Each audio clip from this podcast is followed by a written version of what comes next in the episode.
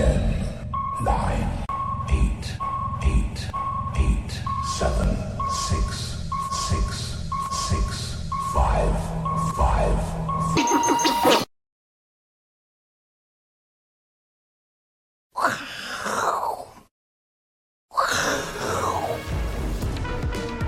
欢迎收看，我是金钱豹，带了解金钱背后的故事。我是大 K 曾焕文。首先欢迎现场嘉宾，第一位呢是这个时空传奇永年副总，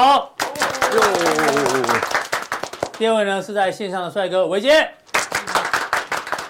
好，这台北股市呢今天呢哎继续上涨哦，受到昨天美股的反弹哦，还有亚洲股市表现不错的情况下，台股今天收了一个留上影线的红 K 棒，昨天是一根下影线的红 K 棒，这个、哦。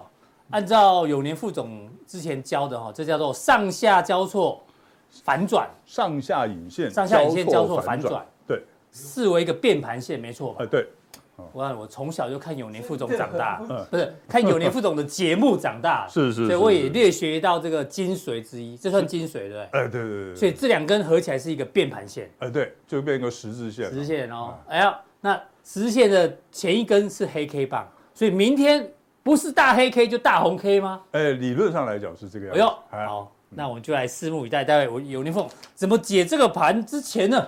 我们来看一下，副总，哎，我没有危言耸听哦。哦，第三次世界大战要来了。哎呀，怕了。哎，真的呢，这一打下去，地球会毁灭哦。是，参加的国家哦，有美国、巴勒斯坦、以色列。哎，最早的俄罗斯、乌克兰，这是第一战场，这是第二战场。是，呃，北韩、南韩。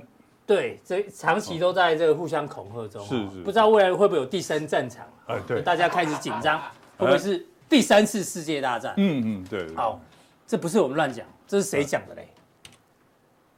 马斯克。哎，马斯克这个理工男呢，我个人认为啦，他很懂电动车，那很懂什么火箭啊、外太空，但我觉得他可能不太懂政治。他说第三次世界大战有没有可能？副总，你来点评一下。他说：“因为现在是中东发生战争嘛，嗯，然后乌克兰这边也发生战争嘛，未来可能会演变成第三次世界大战，所以华尔街人都很担心。对，然后呢，现在哦，这个当前局势呢，迫使俄罗斯跟中国大陆建立更紧密的联盟。对，哦，好再加上伊朗的话，他说美国的军事实力已经不如从前哦，所以俄罗斯加中国大陆加伊朗结盟的话，可以在全球冲突中压倒西方世界。”哎呦，嗯，所以他是看，其实他一直都是看衰美国比较多哈，对不对？对对。那待会你来，你来点评一下好不好？好。然后呢，桥水基金也在有点担心哈。嗯。那另外呢，这个我们常讲的 ESG 啊，嗯嗯，ESG 就是环境、社会责任，什么政府治理。嗯。像 S 呢多一个新的叫做 Security，嗯，因为战争，所以粮食安全、能源安全，所以也可以是国防安全跟金融安全。所以已经影响到全世界了。哎，好，副总，你觉得？因为最新消息哦，是哈马斯同意释放人质。对，哦，所以以色列也松口愿意暂缓地面战。哦，这个，我觉得这个是小事情。这小事，我觉得这是小事情哦。为什么小事情呢？因为呢，现在美国给以色列的压力很大。就是你千万不要派这个，不能占领那个巴勒斯坦，对对，加沙走廊，哎，居然不能派大军进去哦。那因为一进去的话，那个那个就很难收拾了。对，因为拜登有时候他目最高目的就是要救人质嘛。对对对，不让人质死。那现在呢，让这个哈马斯呢同意释放人质，他一次释放几个？两个。他还有两百，他手上一共两百二十二人，他一次放两个，要放一百一十一次。好，我们现在假设，这隔一天放一次人，那他放搞个一年，哎，对哈。那所以你说他有没有诚意？这个是个问题，对。那这个我觉得都是一种谈判的手段啊。是。所以真正的根结在哪里？真正根结，我觉得这个大家，哎呦，副总今天要讲一些国际机密是吧？对对对，哈，这个谁？我觉得在这里哈，先从这里讲起。对，为什么会到底为什么要发动以巴战争？对，莫名其妙，突然呢？对啊，对不对？嗯。而且哈马斯呢？怎么会有五千枚的这个火箭筒？火箭筒，嗯，那一次发射掉五千，哇，那不要钱吗？对不对？他那么穷的一个组织，对，所以大家都怀疑伊朗，大家都怀疑伊朗背后支持。可是我认为，伊朗头壳坏掉了才会去手使哈马斯在那个时点去攻击攻击以色列。为什么？为什么我说他要投？因为你看到最近呢，最近这半年一年以来，嗯，美国一直在讨好伊朗。哦，对对对，他那个资金要解冻，对不对？他不但呢资金解冻，六十亿美金，他也说，哎，你赶快增产，我让你把石油卖到世界上，对不对？他原来是不准他的石油卖出来嘛，是把它禁运的，对，把它禁运的哈。那么现在呢，我不但让你把石油卖出来，而且呢，我还帮你六十亿美元的资产解冻。嗯，就在解冻前夕哦，哈马斯发动攻势。所以伊朗原本已经从被被掐住脖子要放开了，他干嘛又去打拿石头砸自己的脚？对啊，所以背后不是伊朗在。再笨的人也会想说，那我拿到这个钱，我再说，对不对？对不对？是不是？我们在座各位应该都有这种智商吧？有有有，那你认为伊朗没有这种智商吗？肯定有，太侮辱人了，是不是？哦，OK，好，所以呢，我认为，呃，伊朗或许是支这个他。物质上面有支持，应该他说他是一支枪啊，哦，那这握枪的手就不见得是他了，那会是？那我们就来想想看，谁能够从以巴战争之中呢得到最大的利益？对，哦，获得好处，这个有这个动机。华尔街啊，很多人还有这个华盛顿，很多人这个分析师、分析家就讲说，哎，那是这个俄罗斯。哦，转移战场，对不对？哎，对不对？哦，要不然西方资源一直去打俄罗斯嘛？对嘛？这个乌俄战争他打的已经是受不了了嘛，很累了嘛，对不对？好，所以俄罗斯可以松口气。我们现在再开一条战线，让这个美美国呢，它分散它的力量，对不对？哦，这个当然，我觉得这个是很有可能的啊，很有可能的。好，那么呢？我们再来看，那以巴战争的结果会是怎么样？嗯，你刚不说一天两个人只要一百一十一？是啊，那你问问题在于以色列，他有这个耐心等吗？哎，你集结几十万大军，那个每天要花钱，每天要吃饭呢。是啊，对不对？哈，那所以呢，不可能等那么久。好，以巴战争结果呢，几个三个可能性嘛。一个就是不打了。嗯哼。哦，大家和谈，突然和谈，大家和谈了，OK，都没事了。哦，那就那就没事了嘛。那第二个呢？就是呢，这个这个整个中东呢都卷入战火，是哦，卷入中东卷入战火呢哈，我觉得这个可能性是有的。整个中东哎，为什么会有哈？其实你注意看，有人就不希望以巴和谈，嗯哼，你看那个时候呢，哎，那个拜登会跑去以色列跟约旦去去调停这件事情，哎，那个时候我都觉得哇，靠，他胆子很大哎。嗯哼，对不对？你说突然火箭筒射过来，对啊，万一不小心个火箭筒射过去怎么办？或是那个自杀炸弹客来一下？对啊，是不是？那当然，他们的那个那个安全防卫是不会让他受到攻击的。是，可是吓吓他总是会吓得到的，对不对？那可是呢，你有没有发现，他以色列谈完了之后，他已经要到约旦了。嗯，结果呢，那巴勒斯坦医院被炸了。对，那医院要破坏和平，医院一被炸，那个拜登马上回美国。那个飞机马上嗯，嗯就转就回美国了。哦，是哦，是不是？哦哦，对不对？那然后呢？这个大家就认为是一直以色列打的嘛，嗯，那就没什么好谈的嘛。其他中东国家让他全部起来抗议了。那以色列，我认为以色列不会那么笨啊，嗯哼，对不对？没错。他要炸的，他要再打的话，他也要等拜登走了以后他才打，对不对？没错。所以你没有发现这一次的事情，伊朗在不该手使人家去打的时候。这个他做出这件事，对以色列呢，在不该去炸的时候，哎，结果医院炸掉了。我我讲我的意思说，那应该不是以色列炸的。那你至于说巴勒斯坦这个哈马斯组织会自己炸吗？好像也不对，应该也没有那么对不对？有有这么坏吗？那么低吗？对啊，牺牲自己的人，牺牲五百个人呢，对不对？哦，自己同胞那也不太可能。所以呢，到底是怎么一回事？这个我们就觉得很奇怪。反正总而言之一句话。有人不要他们和谈，OK，所以呢，这个战争会不会打下去？会，会，哦，哦，会打下去。是，好，那如果这个战争打下去的话，会造成什么后果？油价大涨，嗯，美国就累了，压力大，通膨压，美国就要第一个，他要开两条战线，嗯哼，第二个，他通膨要起来了，是，然后呢，他要他要要不要升息？又不能升息，对，然后呢，他要不要选总统？要，没办法选了，嗯，对不对？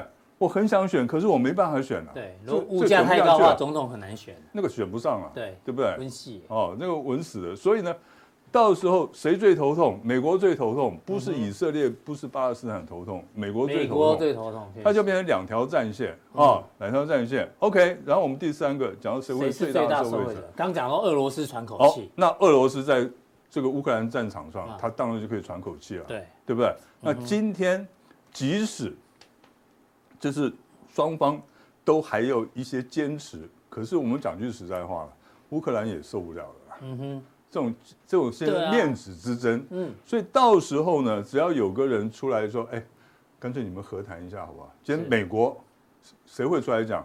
我如果是拜登，我就会出来讲，嗯哼，你们两个和和谈一下，俄乌先停一下，对，你们先停下来，我专心来对付以这个中东这个中东的事情，对不对？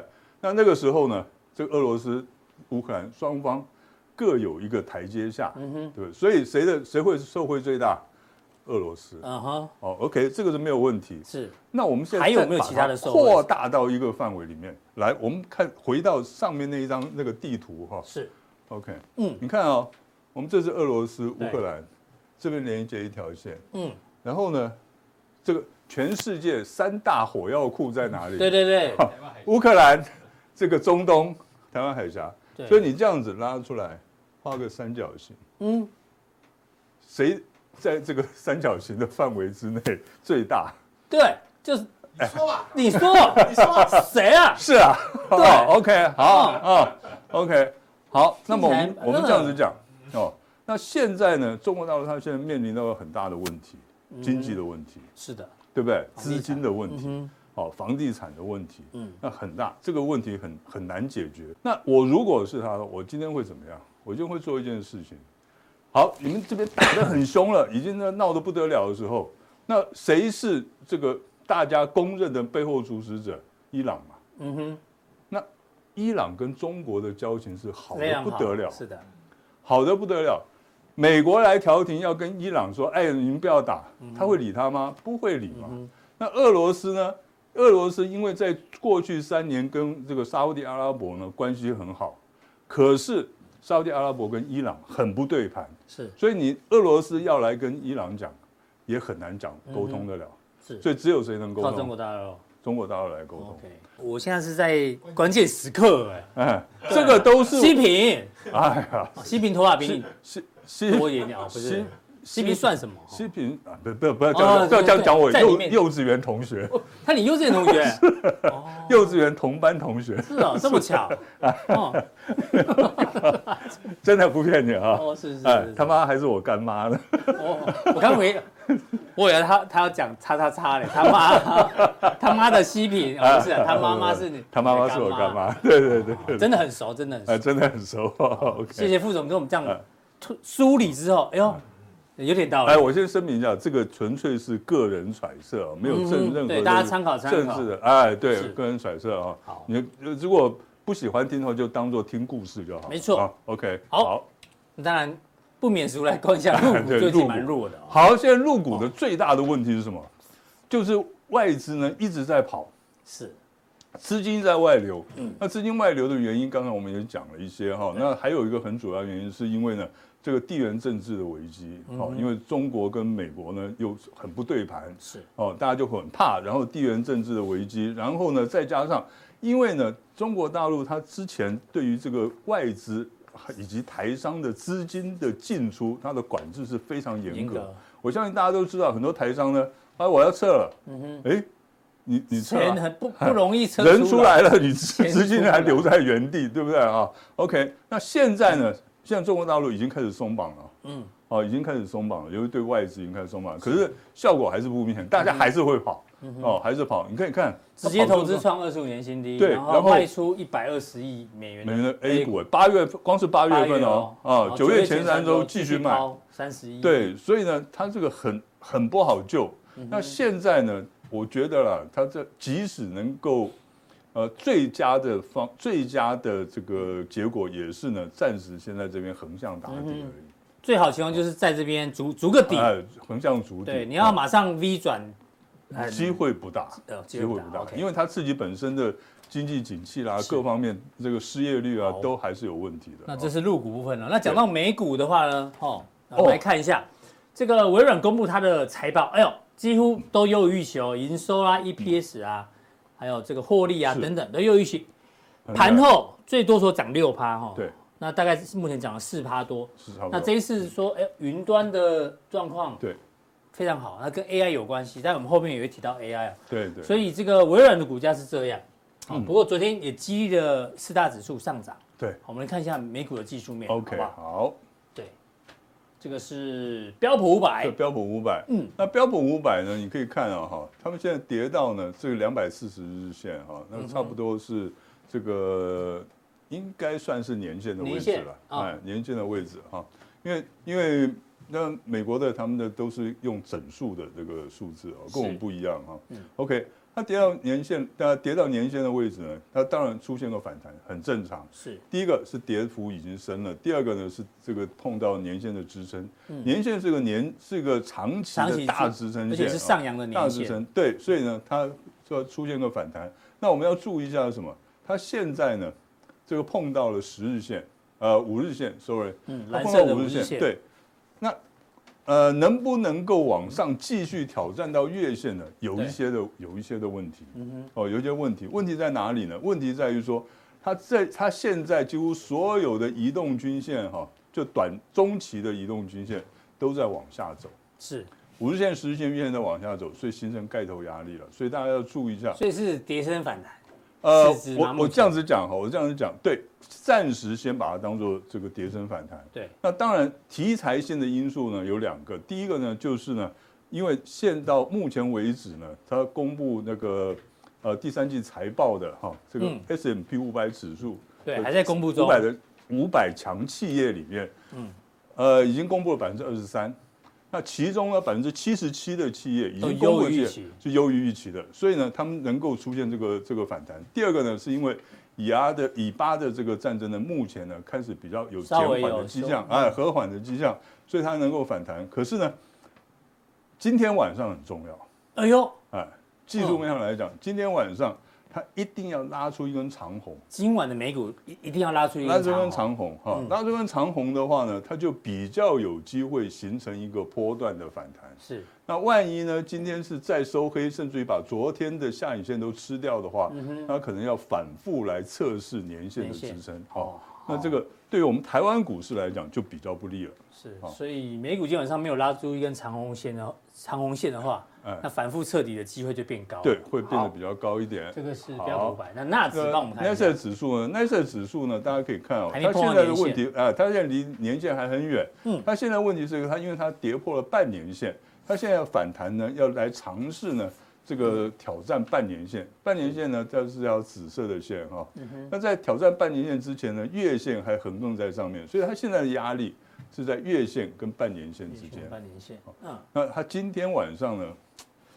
它收它如果收个小黑小黑十字线的话，还可以接受。小黑十字线勉强可以接受。对，可是呢，简单的讲就是说，不管是 S S&P 五百指数或者是纳斯达克指数啊，两天之内必须要拉一根长红。两天之内要表态啊。对对对。表态往上，要不然哎压力就大了。不但不能看到长黑，而且呢，一定要有一根长红。好，这个是美股的技术面补充哦。是的。那当然不免俗要讲一下台股哦。台股刚说是上下影线交错，是反转嘛？是，对，对，我们还是这样。这个问题昨天问过阿哥，今天来问一下永年副总。好好好，到底这是不是鬼故事啊？哎，因为八月十五号的时候呢，那时候公股就讲，这个万六有有强力支撑哦，估下半年低点约在四月份一五二八四啊，一五二八四没来，好，万六确实有手，是是是，讲到现在，哎，万六都没来，所以不是鬼故事哦，是真的哦，真的有手啊，然后。这两天又又讲个新的，还是看万六，你觉得呢？OK，我我这样子讲了哈，因为它的黄金切割率算一六一一六嘛，跟这次的低点就是昨天盘中的低点一六一六三，只不过差四十七点而已哈，所以呢，已经算是算是很准了，非常准哦。OK，那么可是他现在意思是说，如果跌破一六一一六的话，那下一个支撑是在一万六。对，可是呢，他现在有一点点的矛盾，就是说。一六一六跟一万六中间只不过差了一百一十六点，在以一万六千点为基础的情况之下，那它事实上它等于没有差。嗯哼，因为它是上下上下上下的这个可接受的差异范围嘛，对不对哈？那就当做一万六就好，就是一万六，我们把它当做一万六了哈。那在这边得到支撑，其实我是这样子讲了。我们看一下今天最新的 K 线，好了，好不好？嗯，对，我们看一下这个公股是想要守一万六了，感觉了，感觉了。哦，阿副总觉得嘞？嗯，我我这样子讲了哈，如果一六一一六三跌破的话，那么。一万六千点未必守得住，嗯哼，可能他上半年的时候讲的那个一万五千那个起涨点就有机会来看到了。哦，就这个点一五二八一五二一五二八四，就一万一五二八四到一万五千五百点之间，应该会有个强力的支撑。为什么？因为年限在这里。是。哦，如果一万万六破的话，对，那就是年线回测年年限的支撑，这个可能性会比较大。OK。可是呢，这个问题在哪里？问题在于说。因为我们现在呢，台台湾我们讲本土资金，大家看得很清楚，嗯，大家想要塑造一个选举行情，是我们不管是这个政府基金啊或者什么，大家很努力的想要塑造一个选举行情。那所以简单的讲，国际局势不出大变化的话，我们其实一万六千点是有可能守得住的，甚至于有机会呢展开波段的反弹。就是美股不要来拖累，哎，对，就是机会，对，美股不要来拖累我。不是你讲美股突然来一根红棒，哎，波段行情啊，那我们就有万六就有手，对对，我们就有机会了。好，那然后再看我们的自己今天的这个，好，那刚才呢，嗯，好，刚才大 K 有讲到，那这个是上下影线交错反转的格局，那先下影线后上影线的话，这多头比较不利。哦，有分就对了。对，如果先上影线再下影线，后下影线，那就对多头有利的。哦，OK，为什么呢？因为呢，你留下影线表示下档有支撑嘛。对。那留上影线上档有压力嘛？对不对？昨天呢留了九十三点的上影下影线，今天留了刚刚好一百点的上影线，所以上影线比较长。下影线比较短，所以压力是比较大的，所以对多头比较不利。所以今天晚上我不排除它呃明天了，它不排除它收黑的可能性啊。那可是呢，只要不收长黑，收个小黑都可以，小黑还可以接受，但长黑就卖啊。哎，长黑就比较麻烦了，哦，长黑就比较麻烦了。可是基本上我是认为说，呃，从技术面来看的话，我是觉得这个大盘，呃，明天后天这两天如应该这样讲，明天如果还能够收红的话，这个大盘有机会反弹到下礼拜一。好，这极短线的看法给大家做参考。对对。明天如果收红的话，有机会反弹到下礼拜一。对对对。OK OK。好，这个大盘帮大家解读完毕了。那今天的 AI 股新闻非常非常的多哦。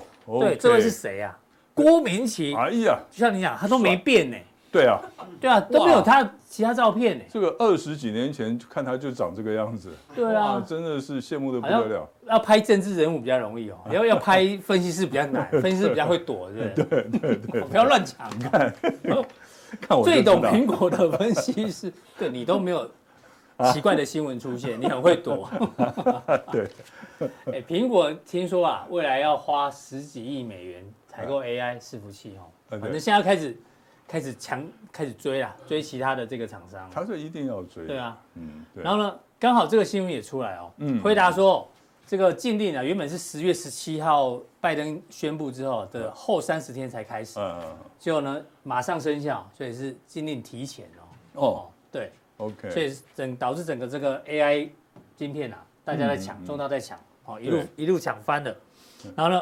辉达也要强攻强攻那个说 PC 的这个晶片，对，哦，跟 Intel 对打，对，所以整体来看，其实 AI 的新闻还是蛮多，嗯，AI 的相关的人气个股，帮我们解读一下吧。OK，好，那其实啊，我们应该这样讲，现在大家最大的疑问就是说，那 AI 股到底止跌了没有？是，或者是呢？可不可以抄底了？嗯，或者是呢？我手上如果是套牢的，对，我到底要不要在这边停损卖掉，还是要续报？我觉得现在大家都有这个问题了啊。那所以呢，我们给大家看一下哈，就是像是这个广达，这个是广达，OK。其实广达呢，它的跌幅从最高点到最低点，它最低跌到一百九十九块啊，它的跌幅其实在这个呃 AI 股里面算是少的了，算比较轻微。对，所以你看啊，它最高点到最低点跌幅是百分之二十九点四，将近百分之三十嘛哈。那为什么会跌成这样子呢？因为九月份的营收呢，月年月双减，嗯，所以它才会跌得这么，它跌得这么惨。因为之前呢，其实它还能守住的，嗯、哦，它还能守住，哎，我没怎么跌，别人都在跌，我不怎么跌。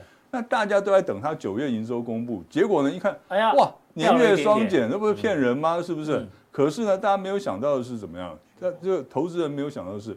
它真正出货是从十月才开始出货。哦，出货旺季是十月开始，十月、十一月、十二月，嗯、听说了，大概分成三等份来出啊，哈、哦，听说是这个样子。那肯定十月营收就会不错了。对，嗯、所以十一月要公布十月份的营收，对，就会不错了，哈、嗯，这个是一个重点哈。是，然后它已经也跌到呢这个半年线这个附近了哈。是，那所以我觉得它在这边应该可以撑一下，那能不能够反弹呢？那我们就要看它十月份的营收出来是不是真的非常的漂亮，对，能不能很漂亮哈？好，这个是广达，再来再来伟创，嗯，那以伟创来讲的话呢，伟创是跌的够深了，跌了四十五趴，四十五趴了，一六一到破破九十，对，它跌了四十五趴，可是呢，你有没有注意到它尾影呢最近很强了，嗯哼，对不对哈？OK，那这个不讲，就是说。我们只看它的技术面来说的话，刚刚跌破了。以周线来讲，刚刚跌破半年线，所以跌破重要移动均线之后反弹，这是正常的。那我们现在就要观察什么？观察它能不能够再站回去。是，哦，站回去这个这个半年线。那不过呢，现在对它比较有利的是什么？半年线是在往上走，对，它有往上拉的力量。所以技术面上来讲的话，它应该是有机会重回一百块的这个价位。所以它跌的比较深，所以弹的也可能机会也比较大。对对对，如果你是空手的人，对，它是有机会的，可以参考看看。OK，好，技嘉，再过来技嘉，技嘉是个最莫名其妙的股票，嗯，营收非常漂亮，营收非常漂亮，结果它跌了三十八点八八，是跌的比广达还多啊。对，好，这个这个看着大家是头昏眼花啊。OK，好，那么这档股票也是一样，它也是跌破半年线之后，它现在反弹。那反理论上来讲，反弹它应该会来。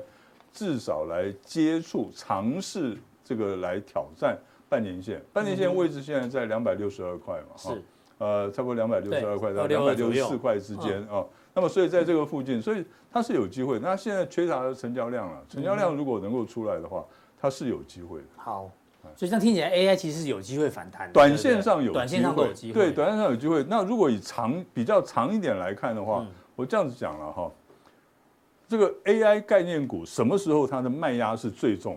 那你可能会以为它是八月九月的时候是最重，对不对？跌那么惨。对。那其实我认为它卖压最重的时候是什么？是十一月底到十二月中旬。十一月底到十二月中旬，因为呢，那个零零八七八跟零零五六要 ETF 的调整，要对他们要换股，要调整股票，调整持股。那会不会卖？一定卖。好，待会副总会跟大家补充。还有一档。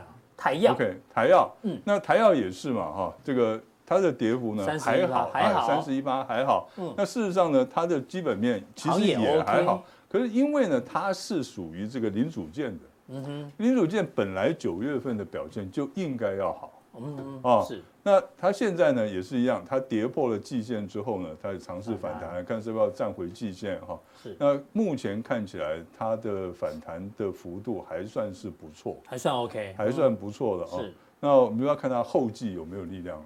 好，OK，这个是台药。对。那你刚刚说整个 AI 族群来看的话，对，对。它这一次呢，它为什么会下跌？第一个涨幅过大嘛，不符合高股息 ETF 的要求了嘛。哦股价一高，对不对？殖利率就降低。对，殖利率降低了嘛，哈、嗯。所以呢，这个 AI 这种高股息的 ETF 呢，卖压就会比较重一点了。好，然后第二个营收没有达到市场预期，就。十月份才开始，对对对。好，第三个就是美国限制出口到中国嘛，哈、嗯，所以大家就会哇，会不会有很大的问题？是。OK，这下跌的原因，那止跌的原因呢？嗯，哦，第一个。个股跌幅已经深了，是的。第二个呢，十月份开始大量出货，嗯，你们想要看到的营收，十月有机会，十一月初就可以看到了哈。那辉达的订单呢，跟出货并没有减少。嗯对嘛？你刚刚说苹果都还还在抢货，对对不对？大家都在抢货嘛，所以难怪禁止禁止卖给中国大陆，因为苹果都还没买够，是不是？搞不好。对，没错。我美国人要先用。对，没错，没错。所以呢，那个美国的这个大的投行呢，已经表示了嘛，他第四订单它其实并没有减少，是 OK 的订单，哎，并没有并没有减少，出货量还优于预期。对，既然订单呢，既然订单这个没有没有减少的话。那表示怎么样？表示到明年第一季、第二季，这个我们的 AI 概念股的出货大概也不会不会太差。哎，副总，如果刚刚这样整个听下来，假设万六被公股银行守住了，然后美股也继续往上的话，选举行情 AI AI 应该不会缺席，不会缺席啊，对不对？因为刚好又进入旺季，不会缺席啊。所以我们这样子讲，它如果现在都不跌的话，嗯，就不涨的话，嗯，它现在就守在这里。对，那你等到十一月中旬以后，嗯，中旬以后，他们必须要开始卖股票，所以这 ETF 又必须要像零零五六、零零八七八，必须要开始卖股票的时候，那它又要大跌一波，那就不合理了嘛，是。对不对？那不合理的情况之下会怎么样？就大家会那个法人会进来抢股票，嗯哼，对不对？因为你超跌了，是大家会进来抢股票。OK，那他为了制不要制造这种情况的话，他在这个呃之前，他应该会有个反弹的走势。OK，好，谢谢副总的这个解答哦。最后一题来问一下海公公哦，哦，鸿海 最近啊被查水表之后，股价。啪啪啪！但是富士康被查水表，呃，对，台湾的红海没有被查水表，但股价这样跌哦，然后呢，外资昨天卖超三点八万张哦，但是呢，很多小股民零股交易哦，对，巴菲特精神，好，好，真的是，别人贪婪，不，别人恐惧，我贪婪呐，哈，哎，成交量，昨天的零股成交量是查税前的十八点七倍，毛起来买啊，成交额也是将近十八倍啊，不惊死啦，好。就在昨天，零股大军全部出笼了。你觉得这到底是聪明钱还是笨钱呢？笨蛋钱？我这样子讲了哈，很多散户会冲进去买哈。第一个，大家对这个，因为对红海的这个崇拜之情哈，都还在。是哦，这是第一个。所以有去联署的都会想买嘛？哎，对对对，大致上呢是这样子 哈。那第二个呢，就是呢，我们现在台湾的一般的我们的平民百姓哈。其实对政治是比较没有那么敏感的，嗯哼，所以他认为说，那查税就查税啊，哎，不要弄啊，对不对？所以呢，呃，哎，他以后应该还会有表现，所以进去买，我觉得是这个原因啦。是。那可是至于说，还有一个心态，投资人喜欢越跌越买，对，好便宜哦，好便宜啊。这刚跌的时候，大家会开始去抢。那如果说它又继续跌的话，再跌个三两三成三成，那大家就开始会挨了哈。是是，对，自救会可能就出来。对对对，哈。那当然我不是说它会跌了，那事实上呢，你可以去看哦，如果我们放长期的这个均线的话，你就可以看得出来。看一下红海的。它从九十六块半到九十二块半之间都有技术的支撑，是都有技术支撑哈。对。那为什么说九十六块半呢？因为它当初在这里，它现在已经盘了。三十四个月了，嗯哼，它盘了三十四个月，将近三年了。这个低点是九十六块半。哎呦，这个低点，低点是九十六。就台湾的疫本土疫情爆发的时候，对对，二零二一年。所以它这个是一个支撑嘛，这个盘整区的低点嘛，是一个支撑。那在底下呢，五年线在九十四块半。是，好，好，我们先，我们用一下月线。月线，月线，月线，对，月线比较清楚。月线的六十个月，哈，对，在这里，哈，橘色的。五年线九十四块半，嗯，十年线在九十二块半，嗯哼，所以呢，它从九十六块半就每隔两块一个支撑嘛，而且是长期大均线，对，长期大均线支撑，要跌破也不太容易了，就这两条，对对对，所以我觉得，呃，在这边去抢，嗯，不见得是错，好，哦，不见得是错，可是你问我会不会抢，我不会。嗯哼，啊，是，OK，好，那你在透露你的投票意向啊？哈，呃，这个这个跟投票没有关系，这投这跟投票没有。投股票的意向没错，对对对，我投红海这这档股票。啊，我一向我一向都在跟投资朋友讲，就是说，任何一家这个企业。的老板参与政治过深的时候，嗯哼，这支股票我就会先避开了。那马斯克算不算参与政治？哎，他不算，他不算。哎，对对，他不算，他根本就。他都讲第三次世界大战还不算。好，预言家，对，预言家。那我还讲他火星，哦这个火星人登陆，对不对？好，这个跟政治无关了。哦，反正我的我的原则就是，只要这家企业的这个老板 CEO 啊，就这 CEO。它牵涉政治太深了，我就我就不会去碰了啊。这支股票暂时观望。为什么？因为很简单嘛，因为政治有分立场嘛。对啊，有喜欢跟不喜欢。所以有人会支持他，有人就会就会。你永远只有得到一半的人，对对。OK。那你做生意是要得到所有人的认同嘛？是的。所以啊，这了解我意思啊。好，谢谢永年副总的一个支持哦。哎啊，你跟马西平是是哪一间幼稚园啊？哦，屏东胜利幼稚园。哦。屏东市胜利幼稚园。呃，他是那个联勤的。哦，对不起啊，联勤的。哦，还在吗？啊，呃，那个幼稚园好像不在了。哦，好像不在了。对，没有办过那个校友会吗？呃，没有。哎，没有。OK。哦，我们我我们的那一班出了几个名人了哈。嗯。好，马世平是最有名的。OK，好，留着待会速效令跟大家报告，好不好？有事的时候可以找你瞧就对了，对有名人嘛。谢谢副总哈。好，待会副总在速效定的时候呢，要讲，哎呦。哦，科学创新跟可持续的未来，因为现在实在战争太乱了啊，这个风险第一啊，所以要找低位接，没错，跟政策政策概念股做连结的，给大家做一些参考。谢谢永年副总，好，谢谢。上卫冕者宝座，那下位来宾呢是在线上的伟杰哦，伟杰要跟大家讲什么呢？还是一样哦，我推荐大家去看一下这部电影《笨钱效应》哦。那什么叫笨钱呢？华尔街对于散户的资金的戏称啊，就是说，因为在市场里面呢。这个资讯不对称，专业能力又不足，心智韧性特别脆弱呢，散户总是沦为韭菜，就是这个华尔街的提款机哦，所以这些人叫笨钱。那讲到笨钱呢，因为伟杰要跟大家讲，最近很多的资金哦一直在抄底债券，哦，那这些在抄底债券资金的人呢，到底是是不是笨钱？伟杰有他的一个分享。那另外一个新闻就是这个艾克曼哦，他之前很多美国。债券空单的部位呢，已经渐渐做回补了，所以法人在做回补，可是呢，很多散户还在抄底债券，到底对不对？对不对呢？哦，到底笨不笨呢？我们看伟杰怎么做分享。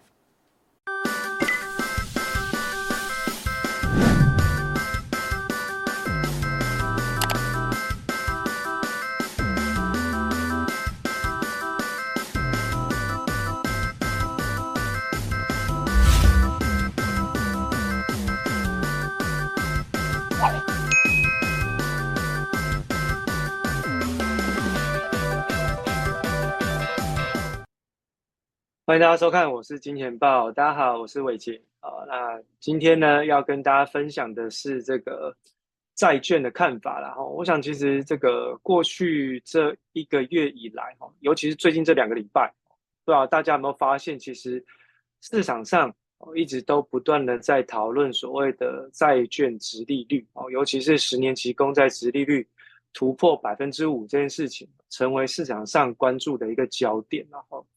那当然，在这个呃 Google 的这个搜寻引擎当中，或者是在其他比较大型的搜寻引擎当中的关键字，其实都还被搜寻的次数都还蛮多的哦。所以其实呃有很多的投资人一直不断的在这边要准备积极的进场抄底。那我想其实一直要跟大家讲一个观念，就是说底是怎么样出现才叫底？低点就一定是底吗？哦，那被跌破了低点。那这里还叫底吗？哦，那我想其实每一个这个我们金钱豹的这个观众朋友，可能在做抄底这件事情之前哦，你可能就要呃稍微想清楚一下，就是抄底这件事情对于自己而言，我们的投资定义是什么？哎，底部出来了之后，我们再进场。那一旦这个底部又被跌穿，那是不是应该要停损出场？其实所有的这个投资纪律都是一样的，而不是说债券哦，好像都是呃不会跌的一样哦，就是疯狂的进场去做一个摊平哦，这个其实是不太对的一个操作逻辑啊哈。那我想，其实我用第一张图卡来跟大家讲，其实市场上所谓的这个抄底，其实都非常的不理性。那我就把它称为是投资人也疯狂 QE。为什么叫疯狂 QE 呢？因为这一些投资人积极的把自己手中的钱哦抛到市场上面哦，也要帮助美联储来进行量化宽松哦，所以我说这个是一个投资人疯狂 QE 的行为哦。那呃，过去这个市场上面其实有很多的这个投资专家不断的在给大家做建议，不断的劝大家进场去做所谓的债券市场的投资。那么债券市场最主要的投资呢，它其实分两大块。第一块，第一块呢是市场上很多投资专，百分之九十以上的投资专家都在告诉你这件事情，叫做 ETF 投资术哦。那呃，我想其实大家在投资之前，你可能要先了解一下债券的 ETF，它到底是不是债券哦。基本上以我的定义来说，债券 ETF 它是属于基金的性质。它基金的性质是什么？基金的性质其实就跟股票很像。它只是投资标的是债券。哦，所以其实到最终呢，你这个债券型的 ETF 进场跟出场，你到最后成果还是要看什么价差。哦，到最后主要还是看价差。那这中间当然会有一些呃配息上面的一个差异。那这当然我们就是你要去看每一档 ETF 它的一个状况是不太一样的哦。有的是直接配现金的啊，有的是直接滚入净值当中再投资。哎，这个其实有分很多种的模式，大家可能要在进场之前先分清楚，再去做决定。不过总而言之呢，ETF 这样的一个商品，不管它投资在股票市场、债券市场。还是在原物料商品市场，对伟杰来说，它都是一个基金商品，也就是最终我看的是进场跟出场的价差。哦，那所以这跟殖殖利率哦，就可能跟我们的一般投资人没有什么太大关系，因为它跟基金的操盘人有关哦，它不会跟投资人有关。哦，那所以其实，在进场之前，大家要先了解一下这个 ETF 的一个结构了好、那所以其实这个。呃，过去的这一些市场上面的这个报道，或者是一些投资专家的建议，基本上他们的讲法好像都是债券型的 ETF。各位，我这边要开始强调了，债券 ETF 好像长期进场投资都不会亏损一样，那种感觉是很恐怖的，所以才会你才会看到这张图卡上面的各种各样的，不管是抄底追高、抄底追高，一路往下摊平的这一种操作模式。这种东西其实看起来就是很像无限量的往下抄底，那无限量往下抄底，不就是代表投资人无限量的向市场上 QE 的行为吗？不是吗？哦，所以其实换个角度想，哎，其实投资人把自己当央行哦，就是说，啊，我的好像我也可以印钞票一样，把自己手中的钱不断的撒向市场，换回来的是不断叠价的 ETF。哦，那这个其实大家在这个。操作的模式当中，量价关系的这个模式当中，基本上大家就要非常的理解，其实这样的一个操作是呃比较有疑虑的哈。那当然市场上的报道会让大家觉得投资 ETF 债券型 ETF 不会亏钱，为什么？因为他会告诉你说，哎呀，这个本来哈这个债券就是这样持有到到期也不会赔掉本金，可是那是持有债券，不是持有 ETF，各位。债券型的 ETF，它其实是一档基金，它是永不到期的债券型 ETF，也就是债券型的基金，也就是它永远不会还给你本金，直到你自己主动在市场上把它卖掉，否则它是不会还给你本金。这跟传统债券的投资是完完全全不一样的逻辑，请大家先。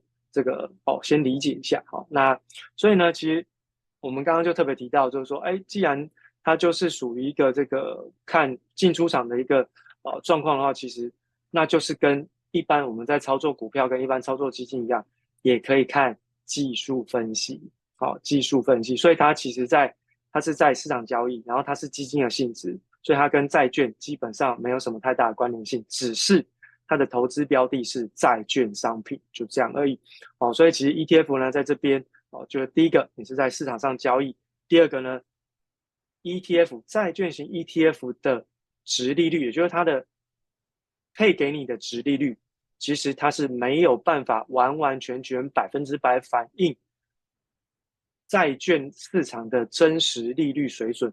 举例来说，我用这一档 TLT，好，就是二十年期。以上的美国公债的 ETF 来举例，哦，基本上我们来看下一张图，你就知道，哦，这一张图呢，基本上啊，它是从过去从它上市以来到目前为止的一个结构，从这个最近的一个收盘价，它已经破发了，好，它已经破发了，哦，最高是来到了一百七十一点四六，那这一档基金到目前为止最新的股息啊，就是配息的这个报酬率。是来到百分之三点八七，各位，你不觉得很奇怪吗？二十年期以上的公债，哦，现在的报酬率那个殖利率百分之五，为什么它只有百分之三点八七？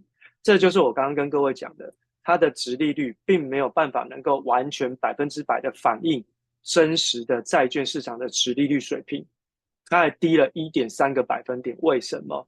因为它有。ETF 的成本，不管是交易成本，不管是基金经理人成本也好，都含在这里面，所以它就没有办法能够完完全全的反映债券市场上面的一个报酬率。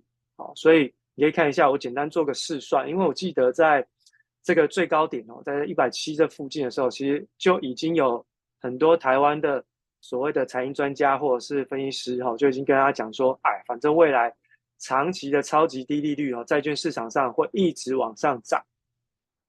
然后呢，哦，就建议很多国内的投资人就在这边做哦，这个抢短哦，那一抢短之后就被套牢哦，马上就套在啊，以这样基金来马上就套在哦，这个 sweet 哦，就是啊，这个总统套房区哦，总统套房区哦。那这个大概是一零一等级的总统套房哦，到现在啊套了非常非常的深，那它的报酬率到目前为止是腰斩的哦，就是它的股价到目前为止是腰斩的。那这中间的价差呢，我简单的试算一下，中间的价差是八十六块。那也就是说，如果你被套在高档之后，如果你要透过百分之三点八七的这种配息的报酬率来解套，那你就二十二年才能够解套。解套的意思是拿回本金，诚如我刚刚跟一开始跟大家讲的，债券型的 ETF 它是永不到期的商品，它跟债券会到期是不一样的。所以，如果你是要透过债券型的 ETF 来进行所谓的存股这样子的一个概念，把它当成是一个定存的概念的话，它是不一样的商品，它还是会有净值或者是市场交易价格波动的风险。好，所以你一抢到，不小心抢到太高的点。这个你看，就我算出来，如果你用三点八七想要拼解套，二十二年才能够拿回本金。那拿回本金这期间，只要你不小心把它卖掉，不管你摊平了多少，都不可能是现在八十四块的价格。它了不起就是只能反映大概是一百二左右的成本，就是说你一路摊下来，摊到最后，因为你的鸡，你的那个。母数越来越大，就是你摊的这个单位数越来越多，其实它对于下降成本效果是会打折扣的。了不起了不起，你最强就是反映到你的平均成本是在一百二。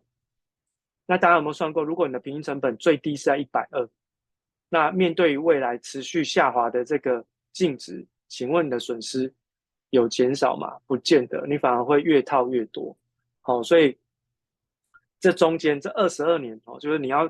透过拿回本金、配息拿回本金的这二十二年中间，只要有资金需求而去动用到了这一部分的投资，而在市场当中去进行变现，只要一卖出就是实现损失，而这一定会是损失，比较不会有赚钱的机会哦，比较不会有赚钱的机会哦，所以其实我们才会说，哎，不要一直无限量去摊平所谓的债券型 ETF，很恐怖。我最近在做这个功课的时候，一直有发现哦，这个二十年以上的这个公债，国内发行的二十年期以上的这个公债 ETF，竟然有人用融资去摊平哦，有人去用融资摊平哦，这个很恐怖哦，这个不是不会赔钱哦，一定会赔钱哦，而且它摊的有可能是那种债券型两倍的 ETF，有吗？那个也很恐怖哦，所以其实这个。这个债券型的投资本来就是已经是一个非常保守的商品，结果你用杠杆去加大操作，那不是把原先这个稳健保守的这个风险保护的这个这个防护罩给打破掉了嘛？哦，所以其实有很多市场上面的一个呃非常光怪陆离的现象啊，我觉得这边还是要跟大家做分享。那最主要的还是要提醒大家，债券型 ETF 跟你真正去投资债券是完全不一样的。对伟杰来说，因为它是一个 ETF，因为它是一个基金，所以最终它还是最重要的关键是进场时机点的重要性。哦，进场时机点的重要性。那这里会不会是低点？这里会不会是低点？好，我套用这个葛罗斯的看法，葛罗斯认为未来的债券市场长期是熊市。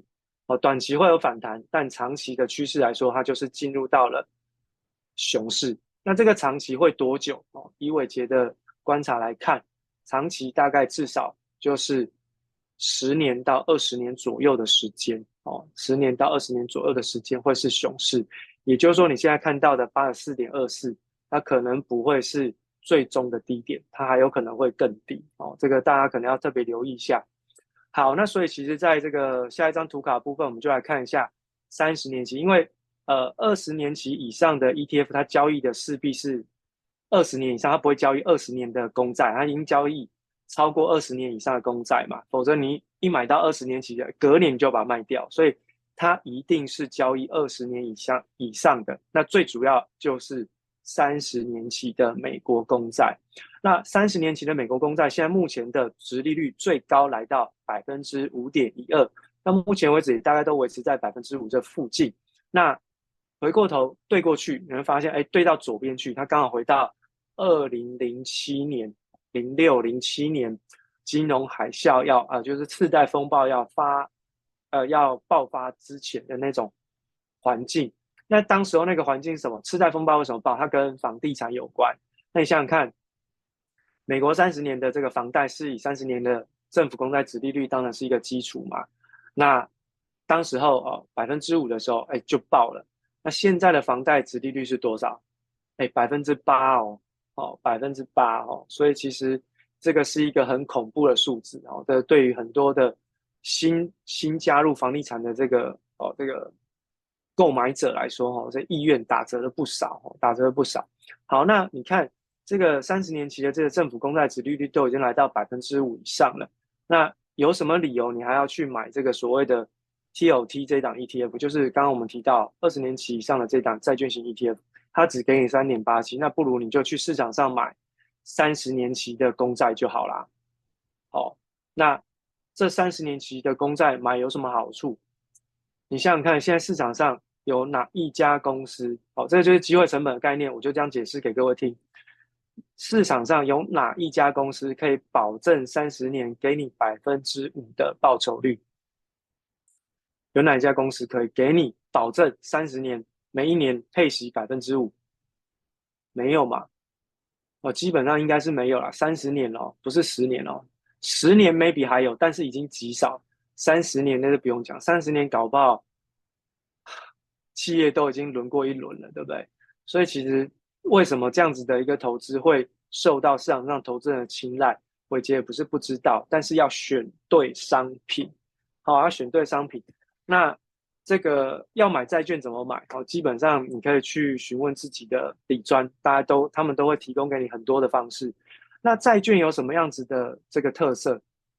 来，我们看一下下一张，这个是二十年的这个政府公债的殖利率，最高来到百分之五点二六。哦，我记得没错，最新拍出的价格是在百分之五点二五左右。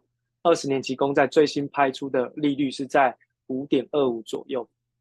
好，那公债有什么特色？哎，哎等下我看一下哈，就是在公债的特色就是到期还有持还你本金呢、中间给你什么利息？我到期还你本，比如说二十年期，你就是二十年期，如果假设它发行面额是一百块了的话，我们举例是一百块，你投资一百块，那二十年后它就还你一百块，这中间每年给你百分之五点二五的利息。那你算算看哦，百分之五点二五，你领十年是多少？哎，领二十年是多少？就超过一百块嘛，就是你的投资就会翻倍了嘛。那到期二十年还还你本金，所以就是这翻倍的利润就是你纯赚的，百分之百就是确定会赚的，这是确定会赚。那最大的风险就是美国政府违约嘛。那到目前为止，美国政府是没有违约的记录嘛，所以其实它的风险就相对比较低了嘛，对不对？好，相对比较低。那再来还有个特色，就是每年给你的利息是固定的嘛。那你说投资去存股，每一年企业给你的利息是不固定的啊，而且你还要去看一下，就是说它的经营状况怎么样。哎，这公债不用哦，它就是承诺给你每年五点二五，就是五点二五，哦，五点二五就五点二五。所以你可以看得出来，我们如果是用利息总收入去看的话，你看，如果是你投资一百块进去，哦，那利息是百分之五，那二十年就是翻倍。好，就是你的这个投资就会翻倍了。哦，这个是我用单利计算，很单纯就用单利啊。那如果你用其他的这个操作去去规划，可能就会更短，哦，时间会更短。所以我在跟各位讲的一个意思就是说，债券的投资它是有到期日的。那到期日它会百分之百还你本金，所以它最终还是要看在你市场上你去买这档政府公债的时候的价格。但是如果我印象中没错的话，我记得没错，因为大概前两个礼拜哈有去银行询价，就是美国政府的政府公债的那个呃市场上的这个交易状况，我去询价。三十年期的普遍大概都已经跌，市场价格都已经跌到五十块以下了。那二十年期应该也差不，应该也大概六十块左右了啦，大概都是六七十块左右。所以你想想看哦，我如果在市场上去买，买五十呃买六十块的二十年债，它到期还你一百，你是不是就有四十块的价差？然后它再加上给你五点二五的利息的报酬率，好，那你这加加起来，哎，各位这价差要分二十年去分摊，不是只有。不是只有那个啊，所以你最终算出来值利率一定会比百分之五来的高上很多。哦，所以当然债券在市场上交易的时候，你要从中间去做做买进，你一定是从市场上，那就是去银行的柜台跟他讲啊，我我跟李专说我要买公债，他就会告诉你怎么做。哦，所以其实在殖利率的部分，它包含两个部分，第一个是票面的固定利率，第二个就是价差。那这个价差大家也不要太开心，因为六十块到期还你一百块，这四十块钱是要用二十年去分摊，好，二十年去分摊，哦，所以其实，呃，当然你买的比票面价来的低是比较好一点点的啦，好，所以当然在债券的投资上面就会有相对 ETF 的投资来有来的有更大的稳定性，哦，还有更大的稳定性。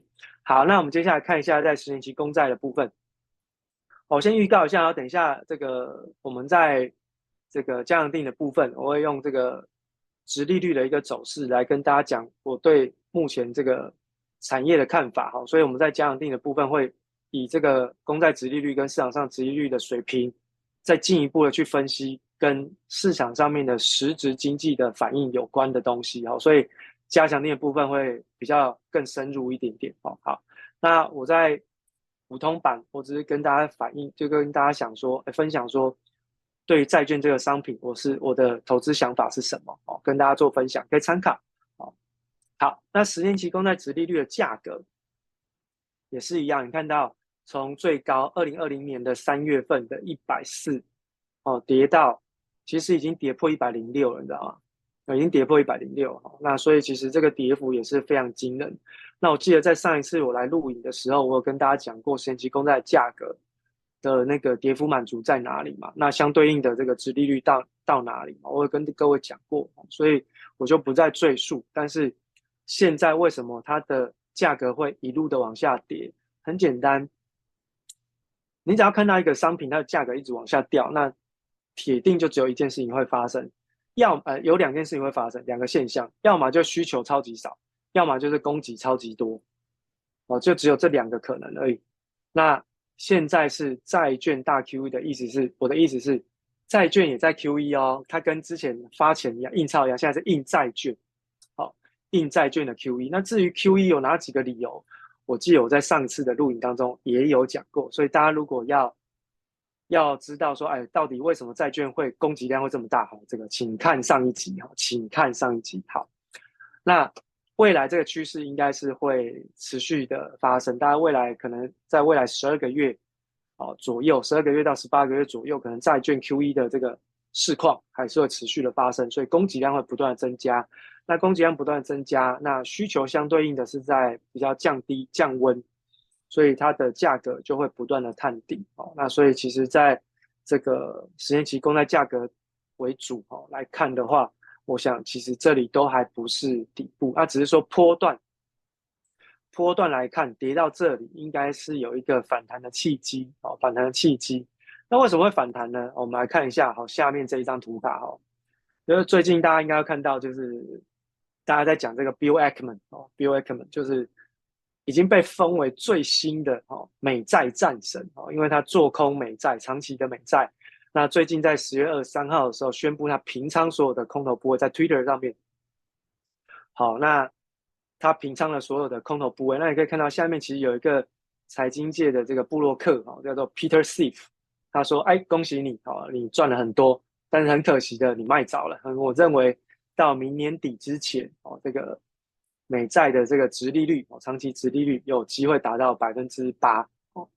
那不管怎么样哦，这个市场上就用 Bill Ackman 的平仓来解释为什么债券的哦债券市场的反弹哦，甚至呢就开始认为这里应该是一个底部了哦。那再配合 Bill Gross 哦，不晓得为什么这两个做美债的都是叫 Bill 对不对哈？Bill Gross 哦，前债券天王葛罗斯也宣布说，他其实基本上是看多哦这个殖利率曲线的啊、翻扬，就是他现在正在翻正啊，之前是负负斜率，现在在往正斜率的方向去做调整。那他的操作是买入短期的债券期货啊，跟其他的一些这个衍生性的啊、呃、商品啊，短期的商品。好，那他这个动作基本上简单来说，这两个人合在一起就是，他们觉得哦，长期底呃长期债券的底部将近吗？吗？